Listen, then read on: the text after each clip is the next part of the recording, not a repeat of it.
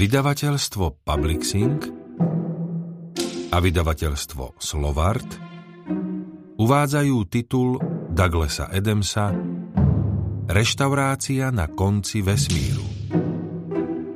Audioknihu číta Martin Mňahončák.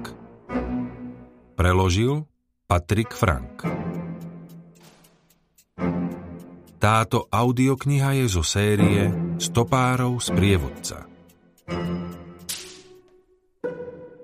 Existuje teória, ktorá tvrdí, že ak raz niekto zistí, prečo a na čo presne je vesmír, ten sa okamžite vyparí a nahradí ho niečo ešte oveľa bizarnejšie a nevysvetliteľnejšie.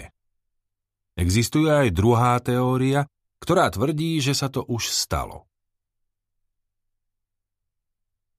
Kapitola 1. Zatiaľ to vyzerá takto. Na začiatku bol stvorený vesmír. Veľa ľudí to dosť rozčúlilo a všeobecne sa to považuje za dosť nešťastný ťah. Veľa foriem života verí, že ho stvoril nejaký ten boh, iba rasa Jatravatridov z vidlovodlu 6 je presvedčená, že vesmír v skutočnosti vysmrkala bytosť menom Veľký zelený chrchliak. Jatravatridovia žijúci v neustálom strachu z príchodu čohosi, čo mu hovoria veľká biela vreckovka, sú drobné modré bytosti s vyše 50 rukami, vďaka ktorým sa stali jediným inteligentným druhom v dejinách, ktorý vymyslel dezodorant v spreji skôr ako koleso. Teória veľkého zeleného chrchliaka však nie je všeobecne uznávaná nikde okrem vidlovodlu 6. A keďže vesmír je nesmierne záhadné miesto, neprestajne sa hľadajú ďalšie vysvetlenia.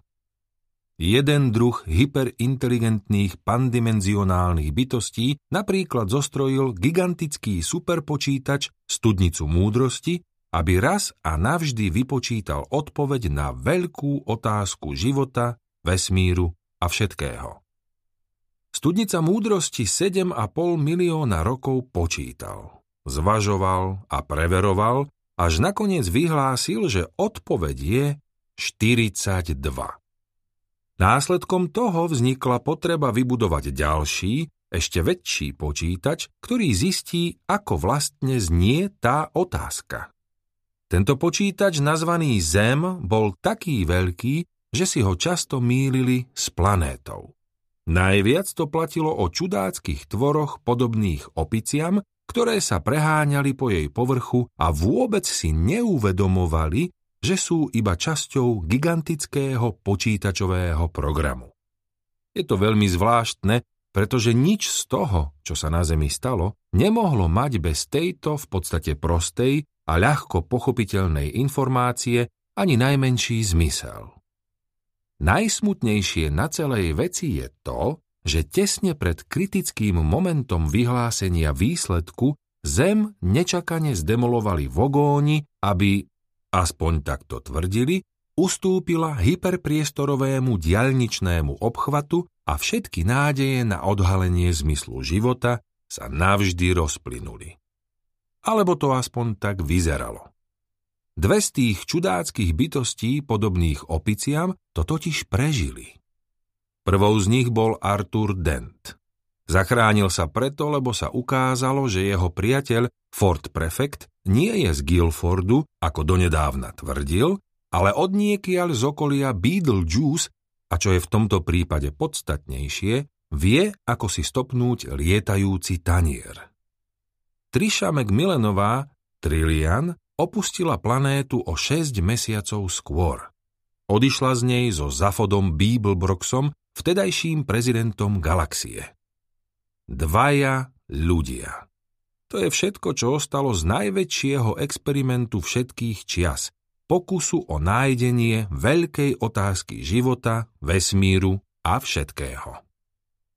Títo dvaja sa momentálne nachádzajú vo vesmírnej jachte, lenivo sa plaviacej temným vesmírom, ku ktorej sa zo vzdialenosti necelého milióna kilometrov rúti Vogónska loď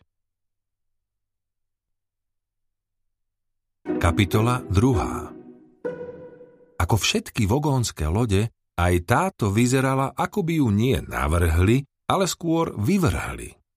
Nepríjemné žlté hrudky a výrastky, ktoré z nej trčali v tých najnechutnejších uhloch, by dokázali znetvoriť aj tú najkrajšiu loď, no v prípade tohto vogónskeho plavidla bolo niečo také, bohužiaľ, absolútne nemožné. Na oblohe sa údajne objavili aj škarečie veci, no nie sú na to žiadni vierohodní svetkovia. Ak by ste chceli vidieť niečo škarečie, ako je vogónska loď, museli by ste do nej vojsť a pozrieť sa na vogóna. Ak však máte aspoň trocha rozumu, presne toto by ste nikdy nespravili. Vogón by sa totiž nikdy nerozpakoval urobiť vám niečo tak nezmyselne ohyzdné, že by ste si želali, aby ste sa nikdy neboli narodili, alebo, ak máte ešte viac rozumu, aby sa nikdy nenarodil dotyčný vogón. Priemerný vogón by o tom vlastne ani nepremýšľal. Sú to tupé, zanovité kreatúry s dlhým vedením a premýšľanie skutočne nepatrí medzi ich silné stránky. Anatomická analýza vogónov prezrádza, že ich mozog bola pôvodne len hrozne zdeformovaná, nesprávne umiestnená dyspeptická pečeň. Najslušnejšie, čo sa o nich dá povedať, je to, že vedia, čo majú radi. Zvyčajne to znamená ubližovať druhým a pokiaľ je to možné, čo najčastejšie sa rozzúriť do nepríčetnosti. Jedna z vecí, ktoré naopak radi nemajú, je nechať za sebou nedokončenú prácu. Pre tohto vogóna a túto konkrétnu prácu to z viacerých dôvodov platilo dvojnásobne. Tento vogón prostetník Vogón Jelc z Galaktickej plánovacej rady pre hyperpriestor mal za úlohu zdemolovať tzv. planétu Zem. Zavrtel svojím monumentálne odporným telom na zle tvarovanom sliskom sedadle a uprel pohľad na obrazovku, na ktorej sa ukazovali výsledky systematického skenovania srdca zo zlata. Vôbec mu nezáležalo na tom, že srdce zo zlata je najnádhernejšie a vďaka svojmu prevratnému pohonu na nekonečnú nepravdepodobnosť aj najrevolučnejšie plavidlo, aké bolo kedy postavené. Estetika a technológia boli preňho uzavretými kapitolami a keby bolo po jeho, dal by spáliť aj knihy, v ktorých sa o nich píše. Ešte menej mu záležalo na tom, že na palube je zafot Beeblebrox. Momentálne to bol už bývalý prezident galaxie a jeho aj túto loď, ktorú ukradol, prenasledovali všetky policajné zbory vo vesmíre, no Vogóna to nezaujímalo. Mal v ohni iné želieska. Vraví sa, že vogóni sa vedia nad menšie úplatkárstvo a korupciu povzniesť asi tak, ako sa dokáže more povzniesť nad oblohu a v tomto prípade to platilo dvojnásobne. Keď prostetník Vogón Jelc počul slová ako česť či morálka, siahal po slovníku a keď začul cvenžanie väčšieho množstva peňazí pripravených zmeniť majiteľa, siahal po predpisoch, aby ich niekam zahodil. Tým, že sa tak nezmieriteľne a neúnavne snažil dosiahnuť zničenie zeme a všetkého, čo na nej bolo, šiel tak trocha nad rámec svojich povinností. Existovali dokonca aj isté pochybnosti o tom, či sa daný hyperpriestorový obchvat vôbec bude stavať. On ich však jednoducho ignoroval. Z hrdla sa mu vydralo nechutne spokojné zakrochkanie. Počítač, zrúkol. Daj mi na linku môjho osobného špecialistu na mozog. O pár sekúnd sa na obrazovke objavila tvár Izáka Krpatého. Mal na nej úsmev človeka, ktorý vie, že od Vogóna, na ktorého hľadí, je vzdialený 10 svetelných rokov. Dal sa z neho vycítiť aj náznak irónie. Vogón o ňom síce úporne hovoril ako o svojom osobnom špecialistovi na mozog, no u ňoho sa vlastne nebolo veľmi o čo starať a Krpatý bol v skutočnosti jeho zamestnávateľ. Platil mu hrozné peniaze za istú špinavú prácičku. Ako jeden z najznámejších a najúspešnejších psychiatrov v galaxii bol spolu s konzorciom kolegov pripravený minúť astronomické sumy, pretože nadobudol presvedčenie, že ide o bytie či nebytie celého jeho odboru. Nuž, ozval sa. Zdravím svojho najobľúbenejšieho vogonského kapitána Prostetnika. Ako sa máte? Vogónsky kapitán mu oznámil, že pred pár hodinami vyhladil v rámci disciplinárneho cvičenia takmer polovicu svojej posádky. Krpatého úsmev ani na sekundu nepoľavil. Nuž, povedal znova, myslím, že takéto správanie je pre Vogóna úplne normálne. Ide o celkom prirodzené a zdravé ventilovanie agresívnych inštinktov prostredníctvom nezmyselného násilia. To vravíte vždy, zachrochtal Vogón. Nuž, povedal Krpatý do tretice, to je zasa úplne normálne správanie každého psychiatra. Dobre, teraz máme obaja jasno v tom, aké mentálne postoje u nás momentálne prevládajú. Povedzte mi, ako to vyzerá s našou misiou. Našli sme tú loď. Výborne, potešil sa Krpatý. Výborne. A posádka? Je tam pozemšten. Vynikajúce. A ďalej? Ďalej tam je žena z tej istej planéty. Títo dvaja sú poslední, čo prežili. Skutočne dobré. Krpatý priam žiaril od nadšenia. Kto ešte? Ten prefekt. Áno. A Zafot Bibelbrox. Krpatého úsmev až teraz zmizol, no iba na krátku chvíľu. No, áno, vyhlásil. Dalo sa to predpokladať. Veľmi nešťastná zhoda okolností. Blízky priateľ? Spýtal sa Vogón, ktorý to slovné spojenie kde si počul a mal chuť ho vyskúšať v praxi. To nie, odvetil Krpatý. Viete, v mojej profesii nemáme blízkych priateľov. Aha, zafúčal Vogón. Profesionálny odstup. Ale kdeže? Opravil ho krpatý pobavene. Jednoducho na to nepoznáme tie správne finty. Odmlčal sa. Na tvári mal stále úsmev, no zároveň sa začínal trocha mračiť. Lenže, pokračoval, Bibelbrox je jedným z mojich najvýnosnejších klientov. Má problémy s osobnosťou, o akých sa väčšine psychoanalytikov ani nesnívalo. Chvíľu sa s tou myšlienkou pohrával, až ju napokon trocha neochotne potlačil. Nevadí, vyhlásil. Ste pripravení splniť úlohu? Áno.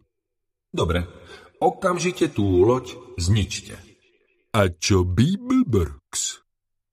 Nuž, odvetil krpatý veselo. Aj on je len človek, nemám pravdu? Hneď na to obrazovka potemnela. Vogónsky kapitán stisol tlačidlo komunikátora, ktorý ho spájal so zvyškami zdecimovanej posádky. Útok, zavelil. Presne v tej chvíli Zafot Bibelbrox vo svojej kajute nahlas zahrešil. Pred dvoma hodinami vyhlásil, že si skočia na niečo pod zub do reštaurácie na konci vesmíru počom nasledovala zúrivá hádka s lodným počítačom, až nakoniec zúrivo odpochodoval do svojej kajuty kričiac, že si tú nepravdepodobnosť radšej vypočíta ceruskou na papieri. Srdce zo zlata bolo vďaka svojmu nepravdepodobnostnému pohonu najvýkonnejším a najnepredvídateľnejším plavidlom vo vesmíre. Neexistovalo nič, čo by nezvládlo za predpokladu, že ste presne vedeli, aká nepravdepodobná je vec, ktorú od neho chcete. Zafot plavidlo ukradol vo chvíli, keď ho mal ako prezident slávnostne uviezť do prevádzky. Nevedel presne, prečo to spravil. Vedel iba to, že sa mu to páčilo. Nevedel ani to, prečo sa stal prezidentom galaxie, až na to, že mu to pripadalo fantasticky zábavné. Bolo mu jasné, že musia existovať aj iné, hĺbšie dôvody, tie však ostali uväznené v temných, izolovaných zákutiach jeho dvoch mozgov. Najradšej by bol, keby tieto temné, Izolované zákutia jednoducho niekam vypadli, pretože občas sa stávalo, že sa na chvíľu vynorili na povrch. Za každým pritom vnášali čudné myšlienky do svetlých, veselých častí jeho mozgov a snažili sa ho odpútať od toho, čo pokladal za základnú povinnosť svojho života od fantastickej zábavy. Momentálne sa nejako fantasticky nezabával. Došla mu trpezlivosť aj cerusky a začínalo mu škvrkať v žalúdku. Hviezdne kiahne, hromžil. Presne v tej istej chvíli sa Ford Prefect nachádzal vo vzduchu. Nie, že by sa niečo stalo s umelou gravitáciou v lode, to nie. Nachádzal sa vo vzduchu, pretože skočil zo schodov vedúcich k obytným kajutám lode. Boli dosť vysoké takže dopadol tvrdo a na sekundu celkom stratil rovnováhu. Hneď ju však našiel a rozbehol sa po chodbe tak prudko, až pred ním zdesene odletovali malé servisné roboty. Zahol za roh, vrazil do zafodovej kajuty a vysvetlil mu, čo ho trápi. Vogoni! skríkol. Krátko predtým sa Arthur Dent vybral zohnať si trocha čaju. Na túto výpravu sa už vopred nepozeral s veľkým optimizmom, lebo vedel, že jediným zdrojom teplých nápojov na celej lodi je zaostalý kus zariadenia, vyrobený firmou Sirius Cybernetics. Bol to stravomatický syntezátor nápojov a už sa s ním v minulosti stretol. Tento prístroj tvrdil, že dokáže vyrobiť neuveriteľnú škálu nápojov presne podľa chuti a metabolizmu osoby, ktorá ho používa. Keď to s ním Artur skúšal, za každým mu vyplul plastový pohár plný tekutiny, ktorá sa takmer, no nie úplne, vôbec nepodobala na čaj. Pokúsil sa s tou mašinou vyjednávať. Čaj, prikázal. Ochutnajte a podelte sa, povedal stroj ako vždy a vyplul ďalší pohár. Ochutnajte a podelte sa je firemný slogan enormne úspešnej divízie sťažností spoločnosti Sirius Cybernetics, ktorá pokrýva všetky kontinenty troch stredne veľkých planét a v posledných rokoch je jedinou časťou firmy prinášajúcou nepretržitý zisk. Tento slogan stojí alebo skôr stál, nedaleko vesmírneho prístavu oddelenia sťažností na Idreis. Bohužiaľ, hmotnosť 5 kilometrov vysokých osvetlených písmen spôsobila, že sa pod nimi prepadla strecha a takmer až do polovice sa zaborili do kancelárií mnohých nadaných mladých manažérov sťažností, dnes už zosnulých. Horná polovica nápisu v súčasnosti v miestnom jazyku znamená strč si hlavu do svine a osvetľuje sa iba pri skutočne výnimočných príležitostiach. Artur zahodil šiestý pohár hnedej tekutiny. Počúvaj stroj, zavrčal. Ty tvrdíš, že vieš syntetizovať akýkoľvek existujúci nápoj, tak prečo mi stále podstrkuješ túto nepitnú brečku? Používam nasnímané dáta o výživovej hodnote a pocitoch uspokojenia. Odvrkol stravomat. Ochutnajte a podelte sa. Chutí ako šťanky. Ak ste si vychutnali zážitok z tohto nápoja, pokračoval stroj, prečo sa on nepodeliť s priateľmi? Pretože o nich nechcem prísť, odvetil Artur ostro. Nemohol by si sa aspoň pokúsiť pochopiť, čo ti hovorím? Ten nápoj. Ten nápoj, prerušil ho stravomat sladko. Bol špeciálne prispôsobený vašim individuálnym požiadavkám na chuť, výživu a pôžitok. Aha, zavrčal Artur. Takže som masochista, čo drží dietu? Ochutnajte a podelte sa. Zavri zobák. To bude všetko? Artur sa rozhodol, že to nemá cenu. Áno, odvetil. Potom si však povedal, že to len tak nevzdá. Nie, opravil sa rýchlo. Pozri sa, je to vlastne celkom jednoduché. Chcem od teba iba obyčajnú šálku čaju a ty mi ho urobíš. Buď ticho a počúvaj. Posadil sa a začal rozprávať. Porozprával stravomatu o Indii, Číne a Cejlóne. Hovoril mu o širokých lístkoch sušiacich sa na slnku, strieborných kanviciach a letných popoludniach na trávniku. Hovoril o tom, ako sa mlieko nalieva skôr než čaj, aby sa nezvarilo. Dokonca mu porozprával, stručne, aj o histórii východoindickej spoločnosti. Takže o to tu ide? Spýtal sa stravomat, keď skončil s výkladom. Áno, odvetil Artur. Presne to od teba chcem. Chcete chuť suchých listov vylúhovaných vo vrelej vode? E, áno, s mliekom. Vyžmíkaným z kravy? Nuž, asi sa to dá povedať aj takto. Budem s tým potrebovať trocha pomôcť. Vyhlásil stroj Britko. Všetka veselá familiárnosť sa z neho odrazu vytratila. Bolo jasné, že to berie smrteľne vážne. Stačí povedať, čo mám ešte urobiť. Ponúkol sa Artur. Vy ste už spravili viac než dosť. Oznámil mu stravomat. Povolal si na pomoc niekoho iného. Zdravíčko. Zahlaholil lodný počítač. Stravomat mu vysvetlil všetko, čo sa dozvedel o čaji. Počítač sa zdesil. Prepojil svoje obvody so stravomatom a obaja zachmúrene zmlkli. Artur chvíľu čakal, čo sa bude diať, nedialo sa však vôbec nič. Pobúchal po stravomate, stále nič. Nakoniec to vzdal a odišiel na mostík. Srdce zo zlata nehybne vyselo vo vzduchoprázdne vesmíru. Okolo neho žiarili miliardy hviezd galaxie.